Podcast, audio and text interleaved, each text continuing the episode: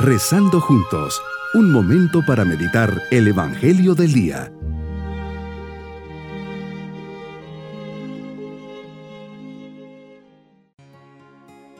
Les saludo en este día, martes de la décima sexta semana del tiempo ordinario.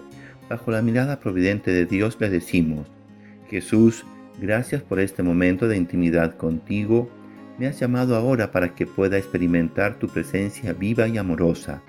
Gracias Jesús por ser quien eres. Te suplico que me des la gracia de no endurecer mi corazón. Quiero escuchar tu voz. Deseo ardientemente experimentar en mi vida todo el cariño que me tienes. No te importa si soy digno o no. Me amas por lo que soy. Gracias Jesús y ayúdame a disponer mi corazón para que pueda escuchar lo que tú quieres decirme en esta oración. Meditemos en el Evangelio de San Mateo capítulo 12 versículos 46 al 50. Predicas incansablemente a las muchedumbres. Sabes que tu tiempo es limitado y debes de llevar tu mensaje lo antes posible. Urge ganar tiempo al tiempo. En escena aparece María, tu madre, con algunos parientes. Están fuera y quieren hablar contigo. Ella es la mamá que siempre está al pendiente, cercana, amorosa, te cuida y está atenta.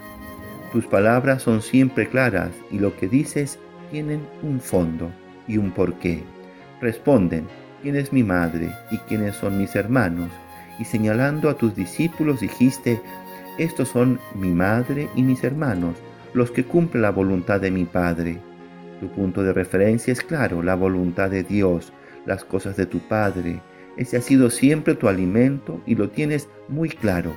Viniste al mundo a realizar paso a paso el querer del Padre y en ese momento lo estabas haciendo junto a aquellos que te seguían e incluso indicas a tus discípulos que ellos también lo están cumpliendo. No me escandalizo ante estas palabras, pues un día dijiste a María y José, cuando te perdiste en el templo, que tenías que dedicarte a las cosas del Padre Celestial. Por eso María comprende perfectamente este tipo de mensaje y no lo discute, solo lo guarda en su corazón y lo acepta con sencillez, pues quien más que ella obedece en todo la voluntad de Dios.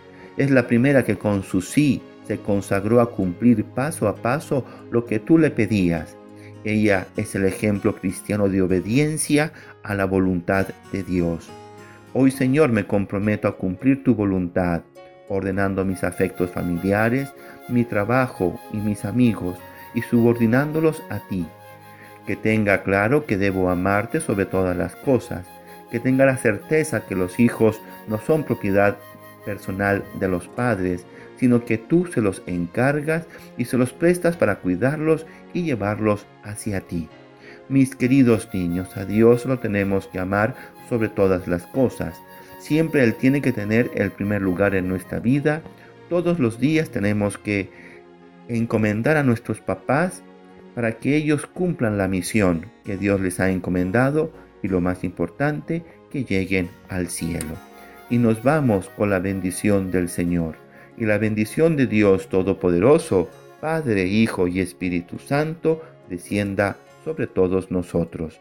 Bonito día.